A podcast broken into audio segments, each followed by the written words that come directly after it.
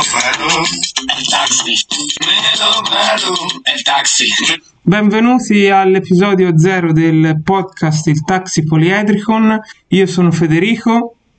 E io sono Edoardo, benvenuti a tutte le ascoltatrici e a tutti gli ascoltatori. Mm, primis è doveroso iniziare con eh, una premessa, appunto, spiegare cos'è, cosa sarà questo luogo, sicuramente un luogo di confronto, un luogo di analisi, eh, co- che con leggerezza, ma con, anche con grande passione co- e con grande spirito critico, tenterà di analizzare eh, alcuni aspetti della vita eh, quotidiana, dei fatti dell'attualità, cercare di sviscerarne eh, tutti effetti, a tutti gli effetti, gli aspetti appunto più controversi. Eh, innanzitutto quindi partiamo con un'idea, un'idea specifica, cioè che il mondo è sicuramente un posto non banale, non superficiale e quindi noi dobbiamo essere in grado di essere all'altezza eh, con analisi e con spirito critico. Eh, ho ragione Federico? Esattamente Edoardo, e con noi ovviamente nelle prossime puntate poi li scopriremo eh, strada facendo, proprio come un vero taxi, saliranno a bordo eh, nuovi ospiti, altri ragazzi che insieme a noi condurranno questo podcast e insomma si preannuncia qualcosa di frizzante e scoppiettante. E direi quindi di iniziare ad affrontare il primo tema, se sei d'accordo, e eh, par- e partire quindi dalla stretta attualità eh, con il, no, la performance del buon Giuseppe Conte, eh, in arte Giuseppi, eh, che appunto si è tenuta ieri e commentare insieme il discorso del Premier. Pensavo in realtà che tu volessi iniziare parlando dell'orologio di Conte. Eh, quello è una nota, diciamo, un po' da dietrologisti o da eh, superstizioni varie. Ma perché... ci arriviamo, ci arriviamo, ci arriviamo. Sì. Sì. Eh, sì, sicuramente ieri è stata una, una giornata importante perché l'inizio della, della, seconda ondata ha chiaramente portato il governo a prendere delle nuove decisioni, eh, decisioni che però sembrano non essere obiettivamente ancora al culmine della portata perché eh, sembrano delle decisioni abbastanza attendiste ri- riguardo appunto all'episodio di ieri, quindi all'approvazione del nuovo DPCM, per, per due ragioni principalmente. La prima, mh, mm, eh, sostanzialmente non cambia nulla rispetto alla settimana precedente, sono veramente poche e eh, veramente di scarsa ampiezza le, eh, le novità introdotte dal DPCM, una per tutte la possibilità data ai sindaci, anche se abbiamo visto che la norma è stata stralciata, ma comunque data agli ufficiali di governo eh, periferici, appunto, quindi o prefetto o sindaco, di chiudere le vie, le città, le vie e le piazze più importanti delle città eh, e eh, a causa appunto della movida. E la seconda ragione per cui sembra appunto un po' un provvedimento interlocutorio è eh, perché non si capisce effettivamente quale sia la natura del provvedimento. Mi spiego meglio. Eh, non si intuisce se sia un, questo sia un provvedimento attendista di proposito, e questa è una tattica abbastanza consolidata ormai della, del governo di Conte, anzi una delle ragioni per cui lui è da due anni presidenza del Consiglio con maggioranze diverse, oppure sia invece un cambio abbastanza deciso di strategia, cioè siamo ancora quelli che tutelano prima la salute e poi pensano al resto, o invece c'è un atteggiamento di eh, maggiore considerazione dei danni economici? Ecco, questo è sicuramente da investigare e lo vedremo sicuramente nei prossimi giorni perché sono sicuro che i casi aumenteranno. Sì, concordo con te Edoardo e c'è da aggiungere anche il fatto che durante il discorso il Premier ha appunto esplicato il nuovo provvedimento che consente ai sindaci, agli amministratori locali di gestire in eh, prima persona eh, le, le, le, situazioni di eh, assembramenti dovuti appunto alla movida nelle proprie città e questo ha fatto un po' storcere il naso, lo abbiamo visto nelle reazioni su, immediatamente successive a eh, De Caro, presidente dell'Anci, ma anche a Nardella e altri amministratori locali in quanto... Sì, De Caro eh, era proprio imbufalito. Esatto, sì. Infatti ha definito... Ha definito il governo scorretto perché scarica la responsabilità del, del, coprifuoco su noi sindaci e questo infatti è stato un po' un eh, passare la falla e mh, mm, oggettivamente è sembrato un discorso molto da, da quinto Fabio Massimo, da temporeggiatore mh, mm, perfetto. Ecco. Eh sì, eh sì, ma del resto Conte è un temporeggiatore, quindi come dire, rientra nella sua natura, ecco, diciamo così. Non per difendere Conte su questo aspetto, però ricordo a De Caro, eh, che è il sindaco di Bari, il presidente dell'Anci, che i sindaci hanno già questa competenza, cioè eh, è previsto nel TUEL, nel testo unico per gli enti locali, quindi non si capisce bene che cosa volesse dire De Caro e non si capisce nemmeno bene perché il governo l'abbia stralciato nella norma, ma poi in definitiva perché comunque i sindaci possono chiudere, sono ufficiali di governo, anche ufficiali di governo, e in una gerarchia diciamo di, eh, di, di, valore vengono subito dopo il prefetto riguardo a quel compito appunto di ufficiale di governo.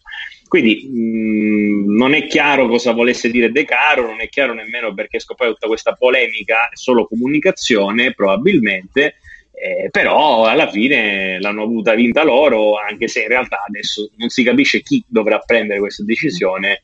C'è scritto solo che qualcuno può, può chiudere le piazze e le vie. Quindi, sì, che, e, infatti... il Padre Eterno magari ci penserà così caro. Ecco.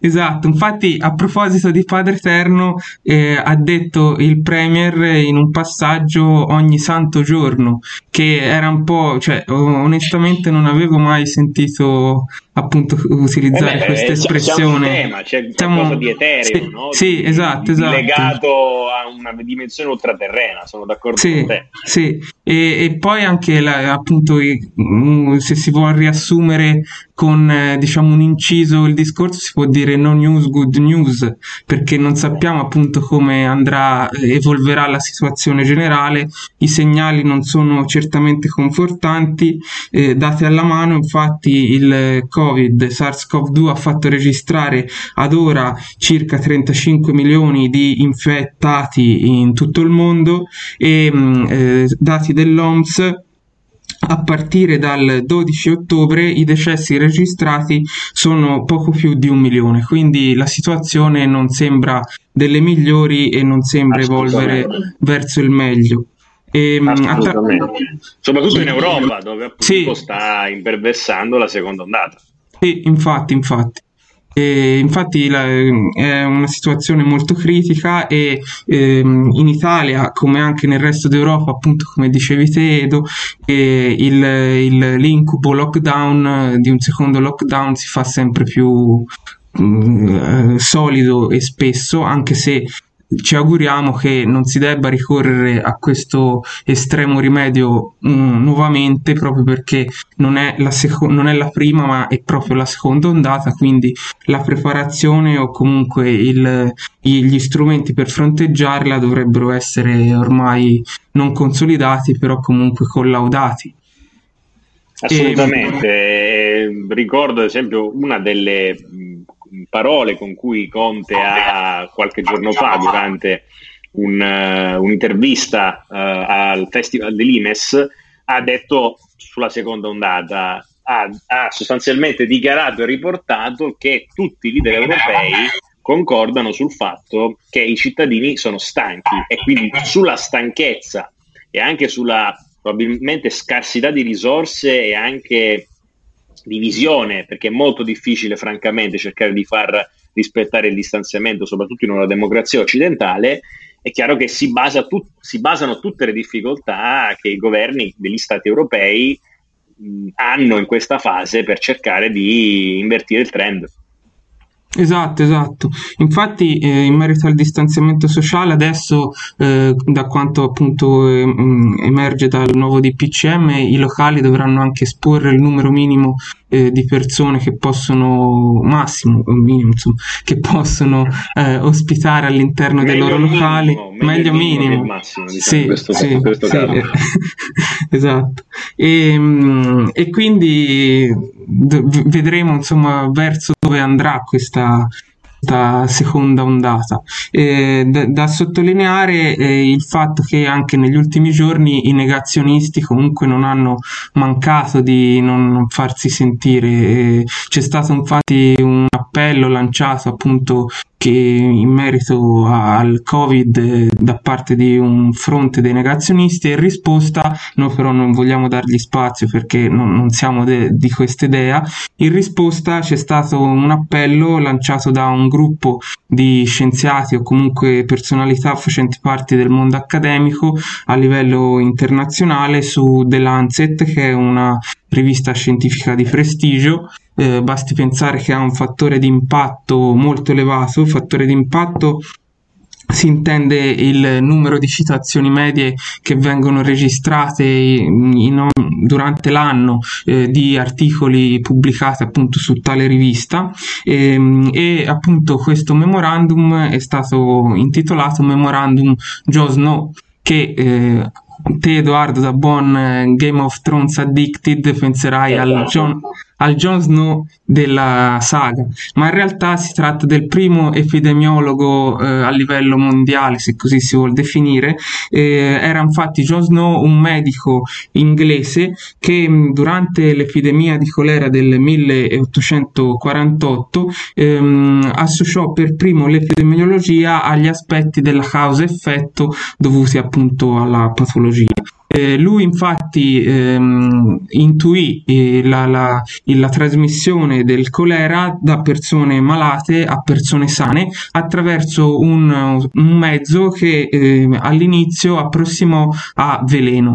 Poi ehm, negli anni successivi, appunto dopo diversi studi, nel 1854 eh, arrivò a definire concretamente questo veleno e lo identificò nell'acqua del Tamigi. In particolare nella pompa d'acqua presente a Broad Street nel quartiere Soho di Londra eh, e eh, vi arrivò eh, dopo aver costruito una mappa dettagliata di tutte le pompe d'acqua della città e andare poi a eh, elencare il numero di persone affette presenti nell'area. Quindi grazie Joe Snow per aver dato poi avvio all'epidemiologia e questo deve essere anche poi un monito perché oggi rispetto alla metà dello, dell'Ottocento eh, abbiamo strumenti molto più avanzati per poter effettuare un tracciamento, non dobbiamo ricorrere a una mappatura dettagliata delle pompe d'acqua di una città, ma esiste appunto l'app Immuni, che su questo se concordi Edoardo il governo ha tardato un po' a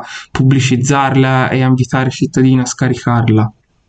Eh sì, ha tardato, ha tardato, un po' e soprattutto insomma, ci sono stati anche dei problemi eh, di natura appunto legata al rapporto tra il tracciamento e tutto il resto che, che, ha a che fare con le regioni, che poi sono quelle appunto che hanno la, uh, la potestà, la competenza in merito alla gestione ecco, del, del, uh, della sanità uh, locale. E quindi insomma ti ringrazio per aver parlato di Joe Snow. Eh, è molto più interessante questa storia che il finale eh, con cui Joe Snow eh, insomma, sì. ci lascia in Game of Thrones. Eh, diciamo che non ha niente a che fare con la barriera, diciamo così, mm. ecco, per, non, per evitare esatto. spoiler perché se penso che una, se non abbiate mai letto o visto Game of Thrones avete, avete sicuramente molto da farvi perdonare, ecco, diciamo così. Ma invece, diciamo, andando su questioni importanti, come dicevo, di questo orologio di Conte, eh, che cos'è? Che cos'è questa storia dell'orologio? Sì, allora, que- questa storia curiosa è che eh, appunto è stata fatta notare sui social, ovviamente, che si sono scatenate al riguardo poco dopo, è il fatto, e qui parte la musica di X-Files sulla regia, eh, eh, che, eh, che eh, il, il Premier durante il discorso stesse indossando un orologio con l'orario non eh, del momento in cui effettivamente la conferenza stava andando in onda e esatto. questo può essere letto in vari modi, può essere un monito da parte del, dell'orologio della serie non perdete tempo, oppure non saprei. Te come lo interpreteresti? Ma eh, io mi fido dei complottisti del web che hanno ah. detto che sostanzialmente eh, l'orologio fermo indica che sostanzialmente Conte è uno che ha fatto registrare la conferenza alle 6 eh, e eh, trasmessa alle 9 e mezza. Incredibili, potenti mezzi mm. della RAI. Meteorologici, i giornalisti presenti ovviamente sono stati mm. iperpagati o minacciati per non dire questa cosa. E poi la cosa straordinaria è che l'or- l'orologio segna un'ora esatta, cioè fissa per tutto il tempo della conferenza. Quindi qualcuno ha giustamente ipotizzato eh, che se effettivamente Conte ehm, riesce a andare oltre la dimensione temporale, eh, evidentemente è un viaggiatore nel tempo. Forse probabilmente è una...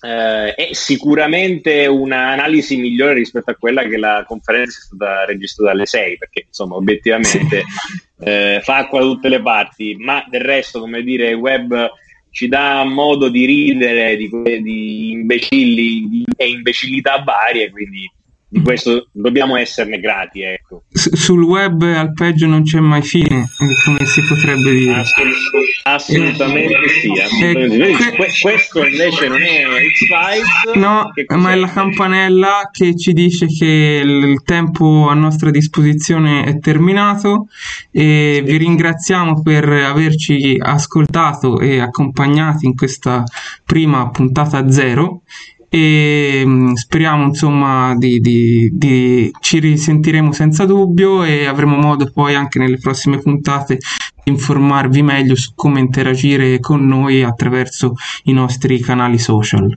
Assolutamente. Eh, settimana prossima probabilmente ci sarà un importante tema che però non sveliamo adesso eh, se avete domande, soprattutto sull'orologio di Conte, ovviamente fatecele venire più presto, siamo qui appunto apposta per rispondere. Un e chiudiamo, chiudiamo e... con un monito, prima che per restare in tema di Game of Thrones, prima che Giuseppe Conte dica Dracaris, scaricate Immuni. Assolutamente, scaricate Immuni eh, e eh, ascoltate il buon Fede, assolutamente. E il buon Edo con il taxi poliedrico. Ciao a tutti. Ciao ciao.